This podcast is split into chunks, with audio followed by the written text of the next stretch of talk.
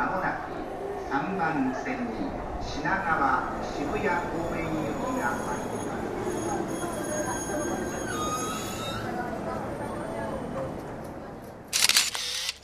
矢敷タウンズロード旅人の伊門宗行でございます。私が今いるのは有楽町駅のガード下。私がこの山手線の駅の下にいるということは今日のシリーズはもちろん山手線一周ぶらり旅なんですね。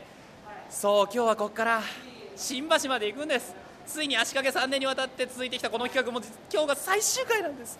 有楽町の駅前もねかなり発展してましてなんでしょうね駅から東が有楽町マリオンとか糸市屋銀座西はビッグカメラ日本放送帝国劇場日比谷皇居今日も電車が走っております。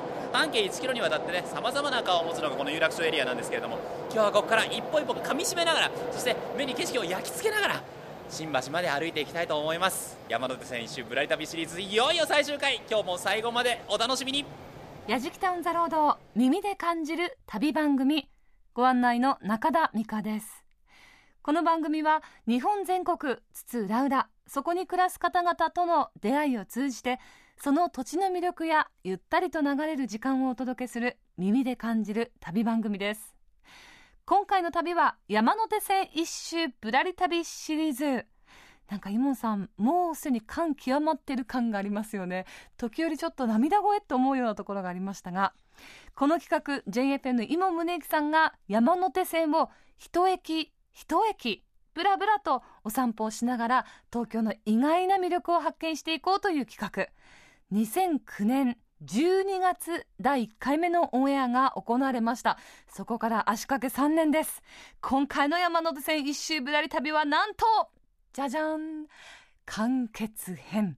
題して東京田んぼ山手線一周ぶらり旅有楽町新橋編。JR 有楽町駅から東は有楽町マリオン糸市屋そして銀座。西はというとビッグカメラ日本放送帝国劇場日比谷。そして皇居と、まあ、半径1キロにわたってさまざまな顔を持つ街。それがまさに有楽町。そんな有楽町を感じながら最終目的地新橋まで歩きます。旅の様子動画や旅日記で今回も楽しむことができます。ぜひホームページチェックしながら聞いてみてください。どっかでイモンさんが本当に涙ぐんじゃうかもしれません。詳しくはホームページで。アドレス www.jfn.co.jp スラッシュやじきた。山手線全駅その数29このすべての思い出を勝手に噛み締めてるイモンさん。いやいややじきたスタッフ全員噛み締めてます。最終目的地新橋まで歩きましょう。やじきた on the road さあ有楽町のガード下を出発するわけですがこの最終回記念すべきメンバー紹介ということでサッカーミラクル吉武さん。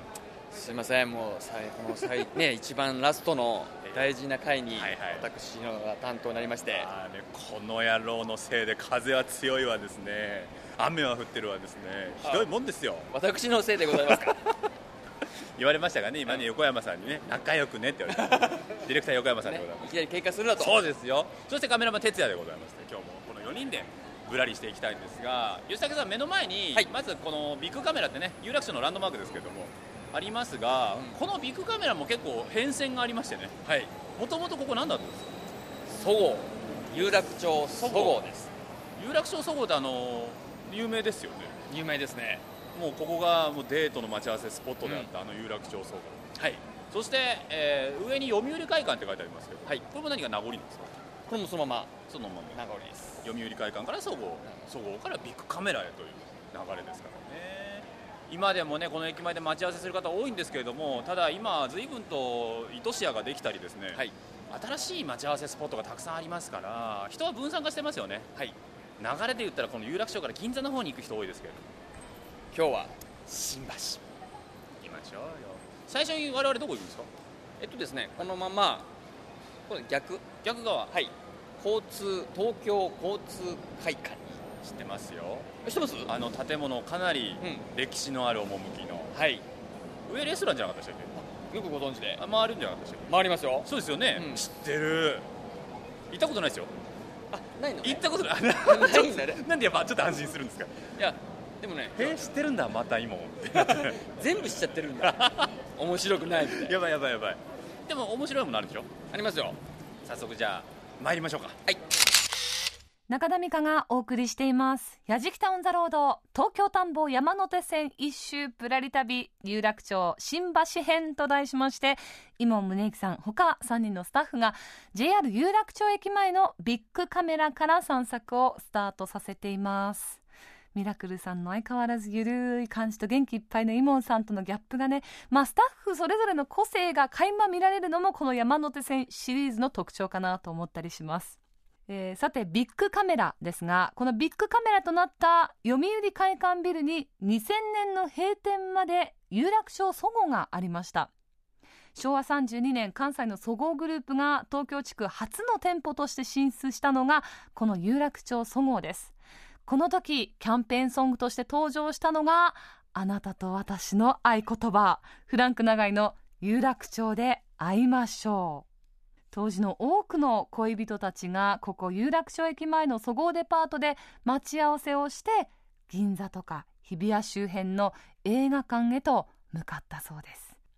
そごうで買い物をしてビルのほとりのティールームで彼が来るのを待ってそしてロードショーを見に行ってまあ映画とか歌の世界の中の恋の物語に自分たちをこう重ね合わせるという昭和30年代古き良き時代の恋愛の形と言えるのかもしれません。では有楽町の西側から今度は東側へと参りましょう。再開発が終わってこの東側その顔が実に一変しています。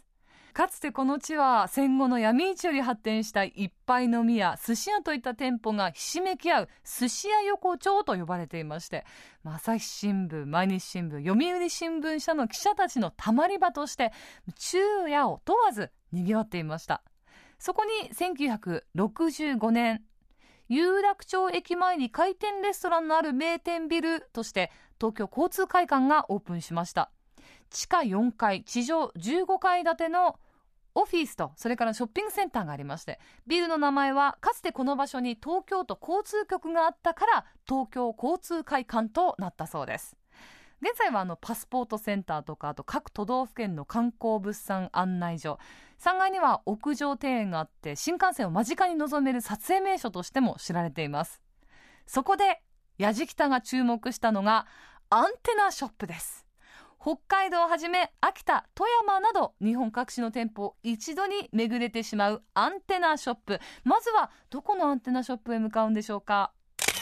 やじきた on the road さあ実際中に入ってまいりましてね。えここで富山から行こうかなと思っております、えー富山県アンテナショップ行き来富山間の物産地酒アドバイザーの大谷陽子さんにお話伺います。大谷さんよろしくお願いします。よろしくお願いします。お客さんいっぱいいるからさっと行きましょう。そうしましょう。はい、行きましょう。あの実際売れ筋ってどんなもの売れてるんですか？えっとですね、やっぱり季節によって違うんですけれども、年間通しての売れ筋って言いますと、富山県は非常にかまぼこをよく食べるんですよ、小田原と違って、ほら、ご覧のように板に乗っかってないのが富山のかまぼこ。本当。だ板に乗っかってない。で、あの富山では昆布は取れないんですけれど昆布巻きみたい。昆布いや昆布巻きかまぼこなんですよ。昆布巻きかまぼこなんですよ。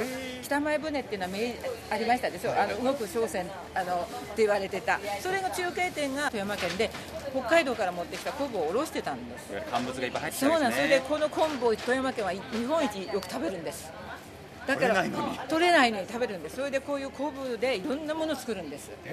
あのお餅にも昆布入れますしパンにまで昆布入れておりますので。入り口にありました昆そうそうそう布パンみたいな昆布パン。なものす何でも昆布なんですよ。で喜ぶにつながるということなんです。だから富山の人は明るいんですあありがとうございます入り口なんかお野菜とかブルーベリーとかありました？そうなんです。今ちょうどあの富山の夏野菜フェアっていうので富山の野菜を持ってきて販売しておりましてでこれはあの氷見にあります稲泉農園さんというところから完熟無農薬有機肥料で作られましたあのか木で完熟になっているブルーベリーなんです。氷見って言ったらブリのイメージありますけども。いやとんでもございません。魚以外にも山の幸里の幸非常にいっぱい取れるのは氷見なんです。ご覧のように至る所の商品があります。お忙しいところありがとうございました、はい、お疲れ様でした。失礼いたします。失礼します。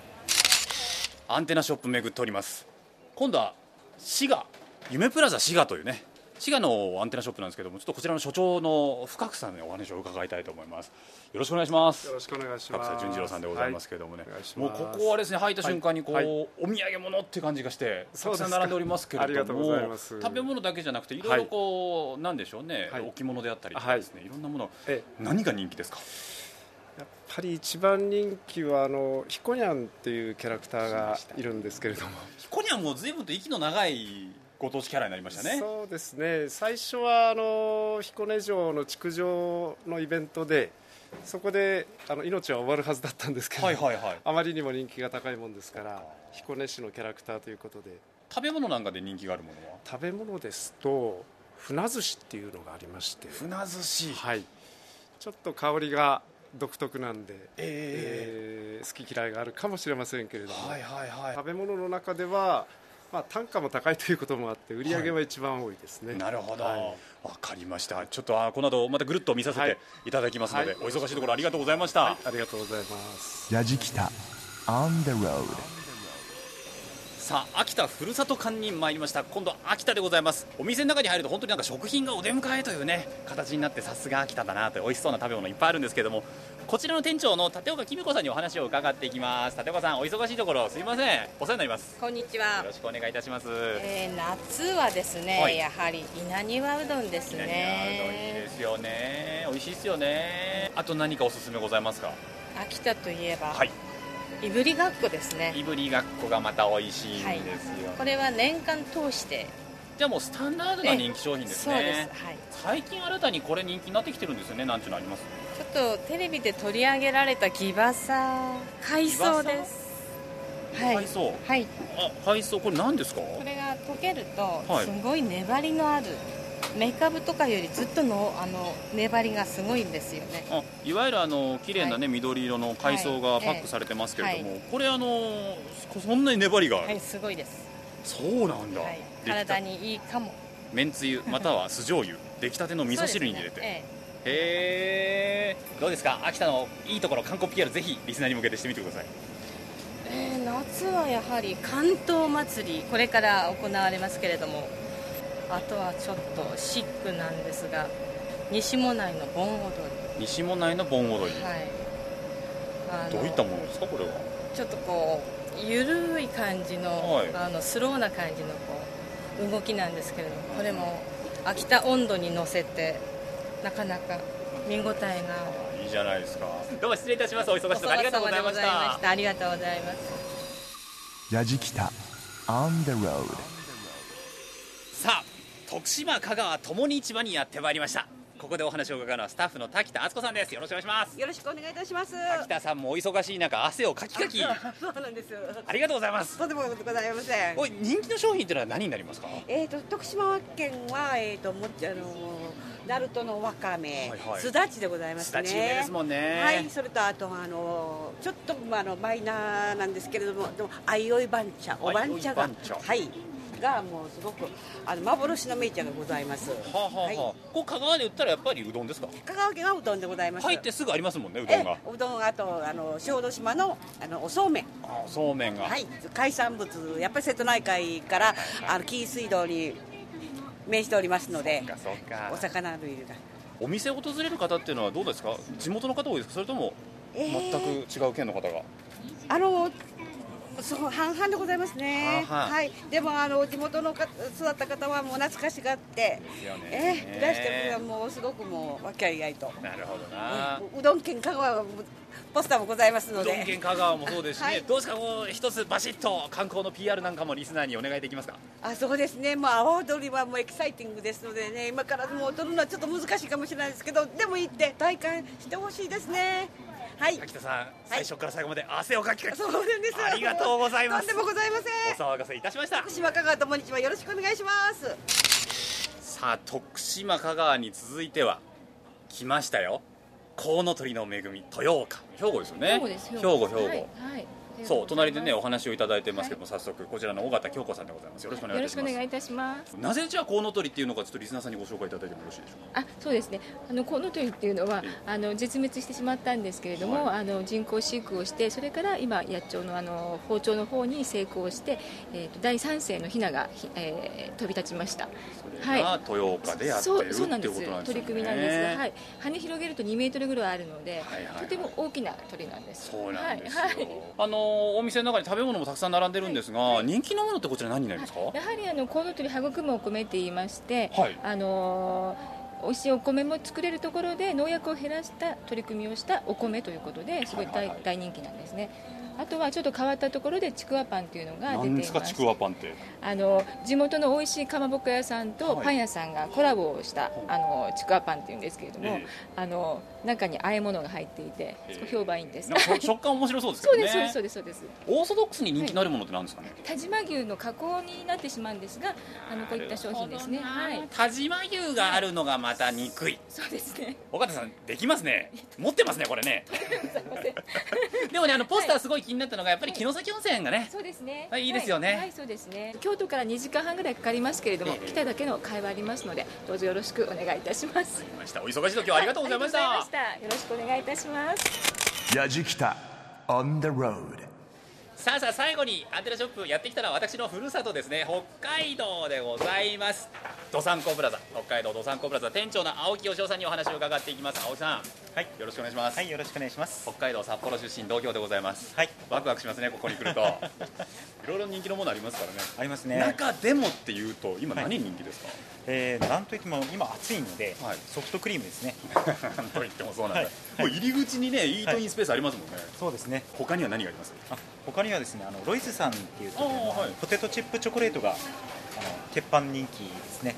ポテトチップにチョコレートソースがかかってるやつなんですよね、はい。他に何あります？で、他にはですね、今の時期だけってなりますと、はいあの塩水ウニってあの塩水のウニ、本当に生ウニの感じで、はいはいはい。はい、それを扱わせていただいてますね。いいですよね、はい。ウニとか美味しい季節ですもんね。そうですね。たまりませんよね、はいここでも北海道の方多いですか来るの？それともやっぱ違う県の方とかが多いですか？そう北海道に何らかの関わり持った方は多いですね。あの一時期行かれたあの赴任されたとかですね。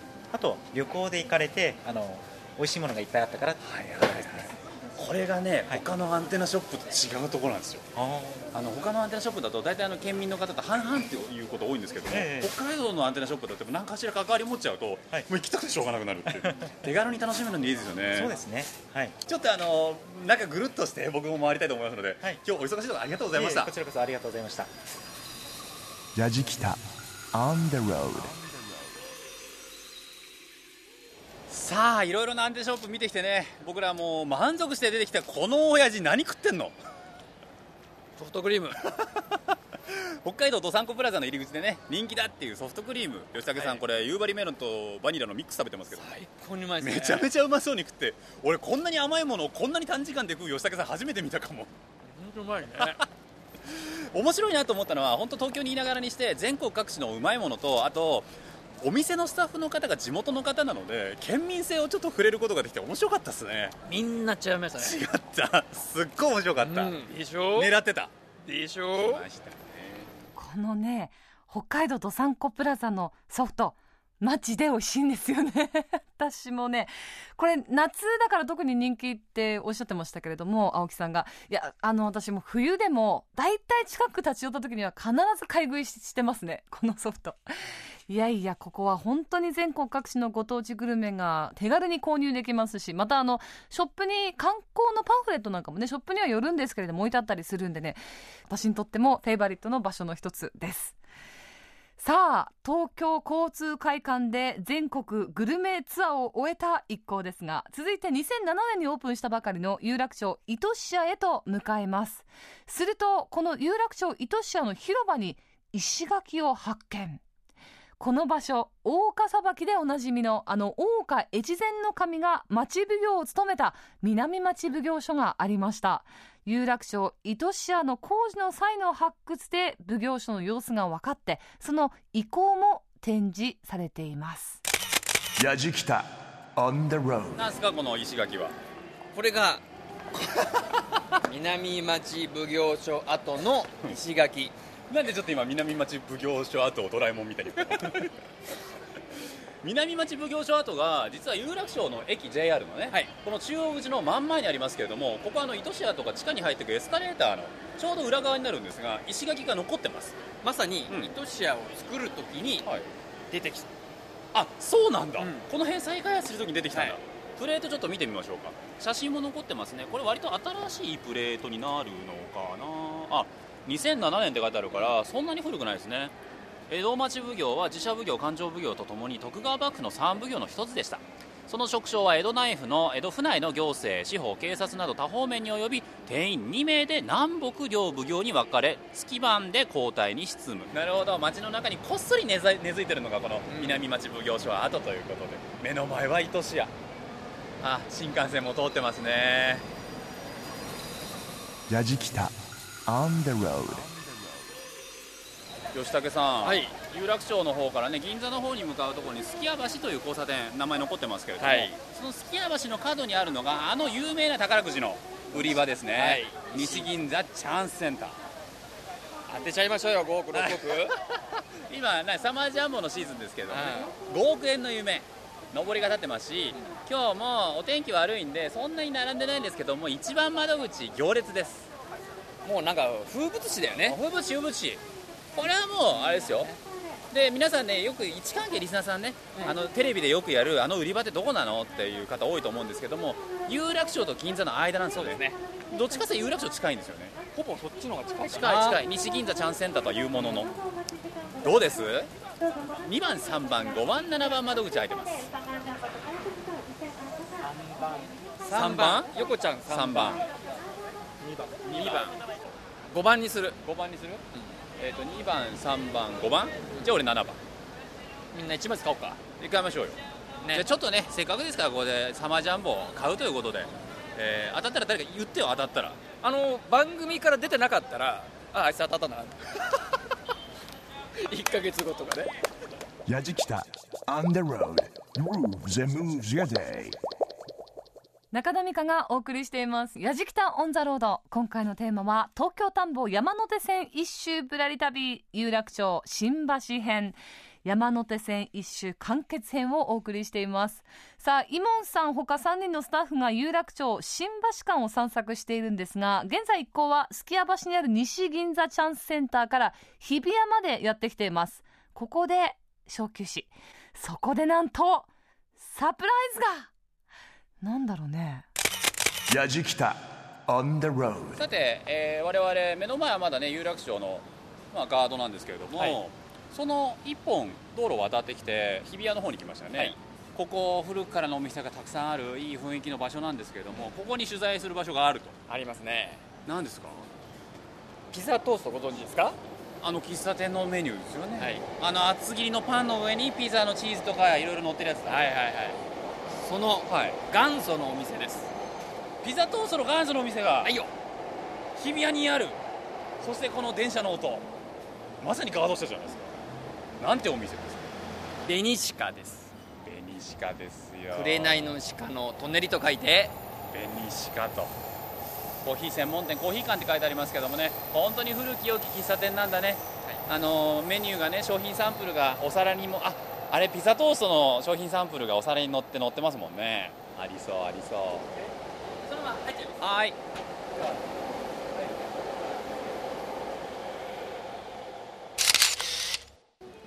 お邪魔します。失礼します。あー仲いい風情だな。邪魔します。あれ？偶然？何？どうしたの？嘘でしょ。偶然？あれネルシーがいるな。ネルシーさんがいるな。あれおかしいな。これみんな知ってたの？おかしいよね。久しぶりに会いましたけどね。お変わりなく。まあまあまあ山手線ぶらりシリーズ立ち上げの久保さんでございますからね。せっかくですか。らね久保さんも交えてじゃあこの後引き続き山手線ぶらり旅シリーズ行きたいと思いますけども、はいはい。あ吉武さんがね今大人の仕事の。打ち合わせをしてきましたやじきた On the road.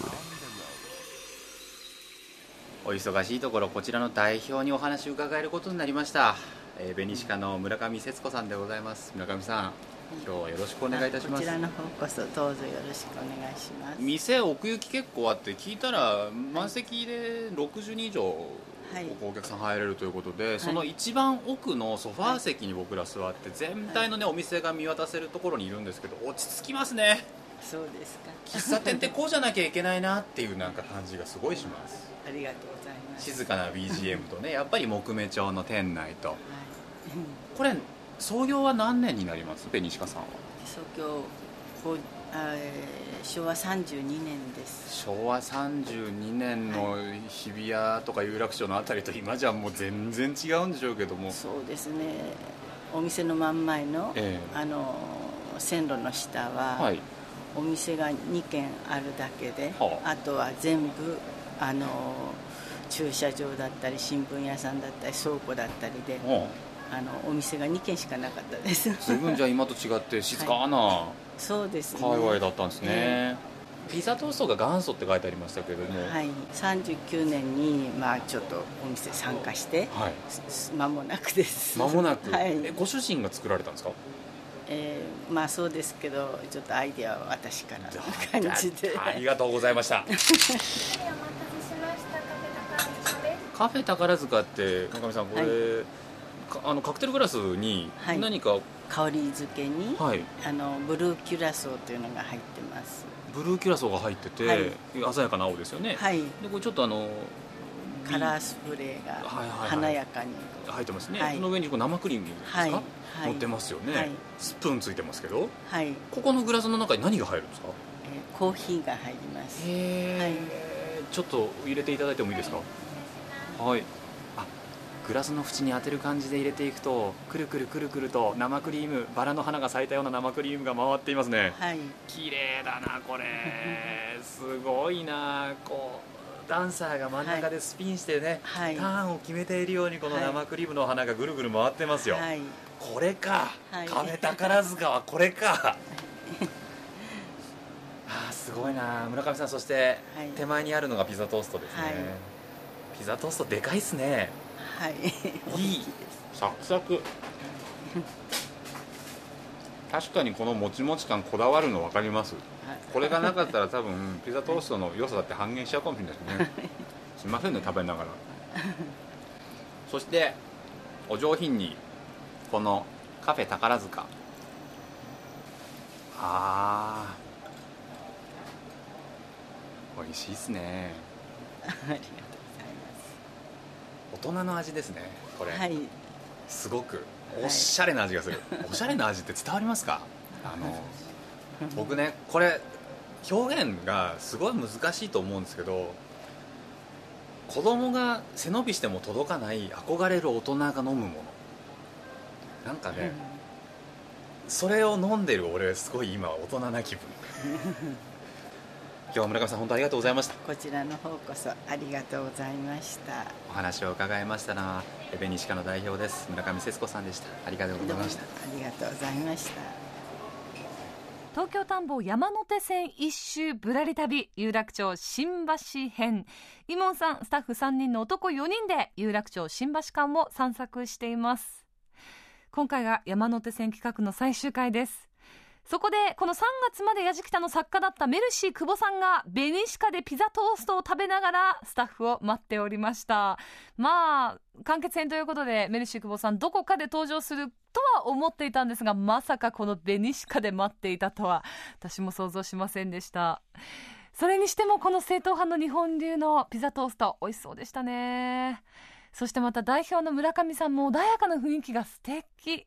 ねえ。もうずっと変わりゆくこの街並みをこのベニシカの場所で見守ってらっしゃるんですよね。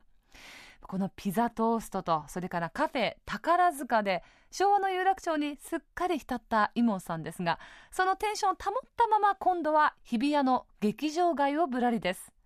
昭和30年代日比谷映画有楽座。スカラ座、みゆき座など主要な映画会社の看板館が集中した日比谷有楽町の映画街、まあ、洋画ロードショーの中心として多くの観客を集めました。さらに帝国劇場芸術座日劇日生劇場東京宝塚劇場が誕生しましてもう日比谷有楽町は映画劇場の街としても発展してきています。ただ昭和初期に建設された劇場の老朽化が進むにつれて日比谷の再開発が進み1981年に日劇が閉幕。跡地には有楽町マリオンが建設されました。続いて日比谷映画と有楽座が幕を閉じまして跡地には映画館を含む複合ビル日比谷シャンテが建設されました、まあ、当時の面影を探しながら一行は日比谷の街を歩きそして山手線一周ぶらり旅ゴール地点新橋へと向かいます。やじきた On the road いやベニシカで美味しいピザトースト食べたらねなんかちょっと歩かなきゃいけませんから。相当歩かないと。そうですよなんか知らないですけどメルシー久保さんも一緒ですからね。なぜだか一緒に歩っちゃおうかな。でこれから我々、えっと、向きで言ったらですね、えー、線路を背にして皇居側に歩いてますがこれまっすぐ行くとすぐ日比谷シャンテはい。あります、左側もシャンテですね。そうだそうだ。ちゃんとタレントさんの東方系のタレントさんのあの言うてしまったらあのウォークオフフェムみたいな、はい、手形がねプレートとして地面に。いっぱいいますねあ吉永小百合さんに森光子さん加山雄三さん司陽子丹波哲郎増田キートン三浦友和伊門宗行と素晴らしいないねない。ない。よないはい、ないどうもないない。はいはい。はいはい。ゴジラゴジラはいるけど、ね、ゴジラはいるけどね。さあさあ日比谷シャンテ。日比谷シャンテって元何？映画館ですか？映画館1981年日劇が閉幕跡地に有楽町までそうだ。映画館ですよね映画映画劇場と有楽座が演劇劇場としての幕を閉じ跡地には映画館を含む複合ビル日比谷シャンテもともとは日比谷映画劇場と有楽座有楽座ここで食いついてますここで食いつく横浜さん。これねやっぱりこう年代が一番先輩ですからさすがですそうですよ。見に来てるあ見に来てるんだもの。すごい。はいシャンテバザール開催中。まさに開催中。開催中ですね。バブルの時にできたんですよねああそういうことか。でちょうどその頃やっぱりスキーブームで、はあはあ、だからシャンテってなるほどね。知ってるな。あれ今日の担当作家誰でしたっけ？久保ちゃんです。違いますよ。あれちゃったっけ？ミラクルさんでしょ？あれ吉武さんこれなんでシャンテって言うんですか？あシャンテシャンシャンテあシャンテは何チンタマスだねシャンテ調べときゃよかったね。もうさやじきた。On the road あほらほらほらすごいよほら。塚の前は。東京宝塚劇場。これあの日比谷公園の目の前にありますけれども、はい。行列ができてますから。すごいですね。これあれですか？いわゆる出待ちですか？出待ちですねこれあの完全出待ちですね。中通りをねここ車が通れるような通りを挟んで両サイド。ものすごい数の女性が出待ちです。すごいですよ図鑑のスターを待ってるんですか？そういうことでしょうね。あ同じ同じこうなんですかスカーフを皆さん巻いてる方と同じストールをショールをこうずっとね肩から巻いている方ともう宝塚のスターを今今か今かと待っている感じですね。東京宝塚劇場って宝塚の劇場はもちろんそうですけども映画館もあるんだよね。はい。スカラ座とみゆき座が。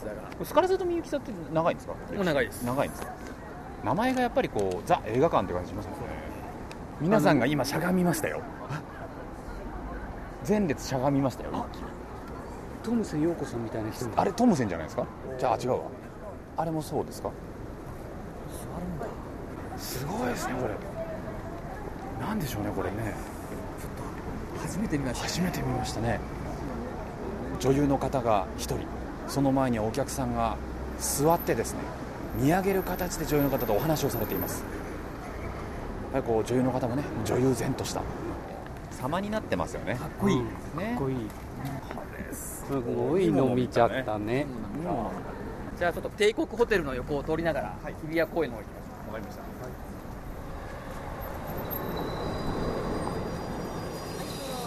い、やじきた On the road 帝国ホテルなんかもねあの外国のタレントさんなんかよく記者会見場に使いますからね。私もよく昔来ましたけども。で右は日生劇場日生劇場。ね。昔あの映画でねえっとドラえもんの一番最初の映画がドラえもんのび太の恐竜かな、公開される時に。懐かしいな。1980年かな。ぐらいじゃないですか、これでやっぱり声優陣たちもね、来てたんですよ、そしてお客さんもいっぱいですよ。ドラえもんなんで人気のものが映画になるから、この時に藤子不二雄先生はあの F, F 先生の方ね、もう緊張して見れなかったんですよ、お客さんが入ってなかったらどうしよう。だからこの帝国ホテルのフロントのところからこっそり行列ができてるのを覗いてたらしいですよ。いい話だ。でそれを見て行列ができててホッとしたんですね最初はそれだけの緊張だったしかし日比谷公園はやっぱでかいですよね。でかいな。でかい。日比谷公園。ラジキタ On the road ちょうど山手線のガード下もう新橋駅が目と鼻の先というところまで来ましてね。大人の街。これからこうお酒を飲みに行く方々が街に繰り出してくる時間帯なので特に新橋方面はにぎわうんですよね。ずっと音がしてるよね。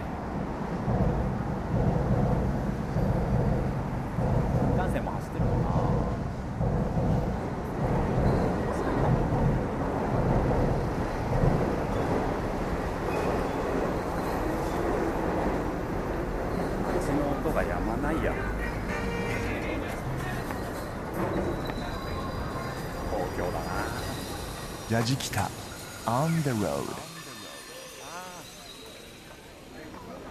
着きました。東京探訪山手線一周ぶらり旅シリーズ。ゴールの新橋 SL 広場前。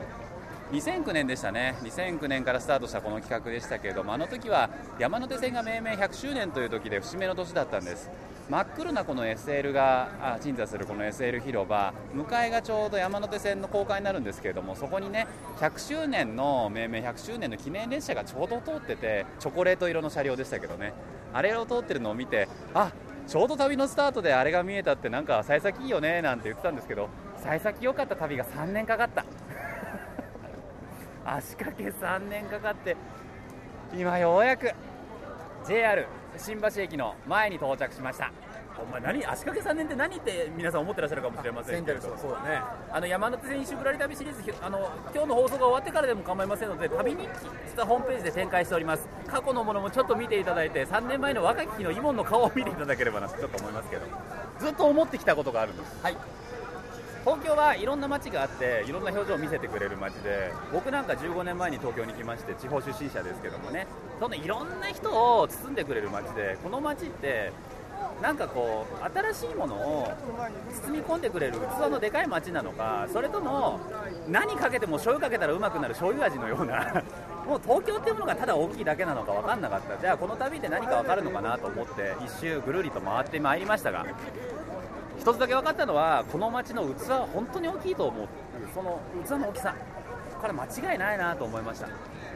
であのこの旅を始めた時に思っていた趣旨の一つとして僕らいろいろなところに旅をする僕らが東京のことをまず知って東京を好きにならないでどうする。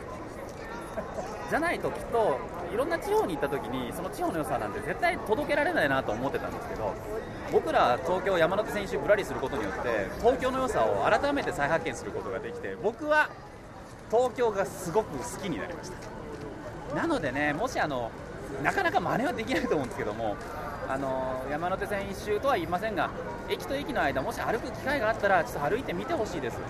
東京に暮らす人たちの表情をちょっと見てほしいなと思います。いい笑顔がたくさんありましたね。山手線一周ぶらり旅シリーズ。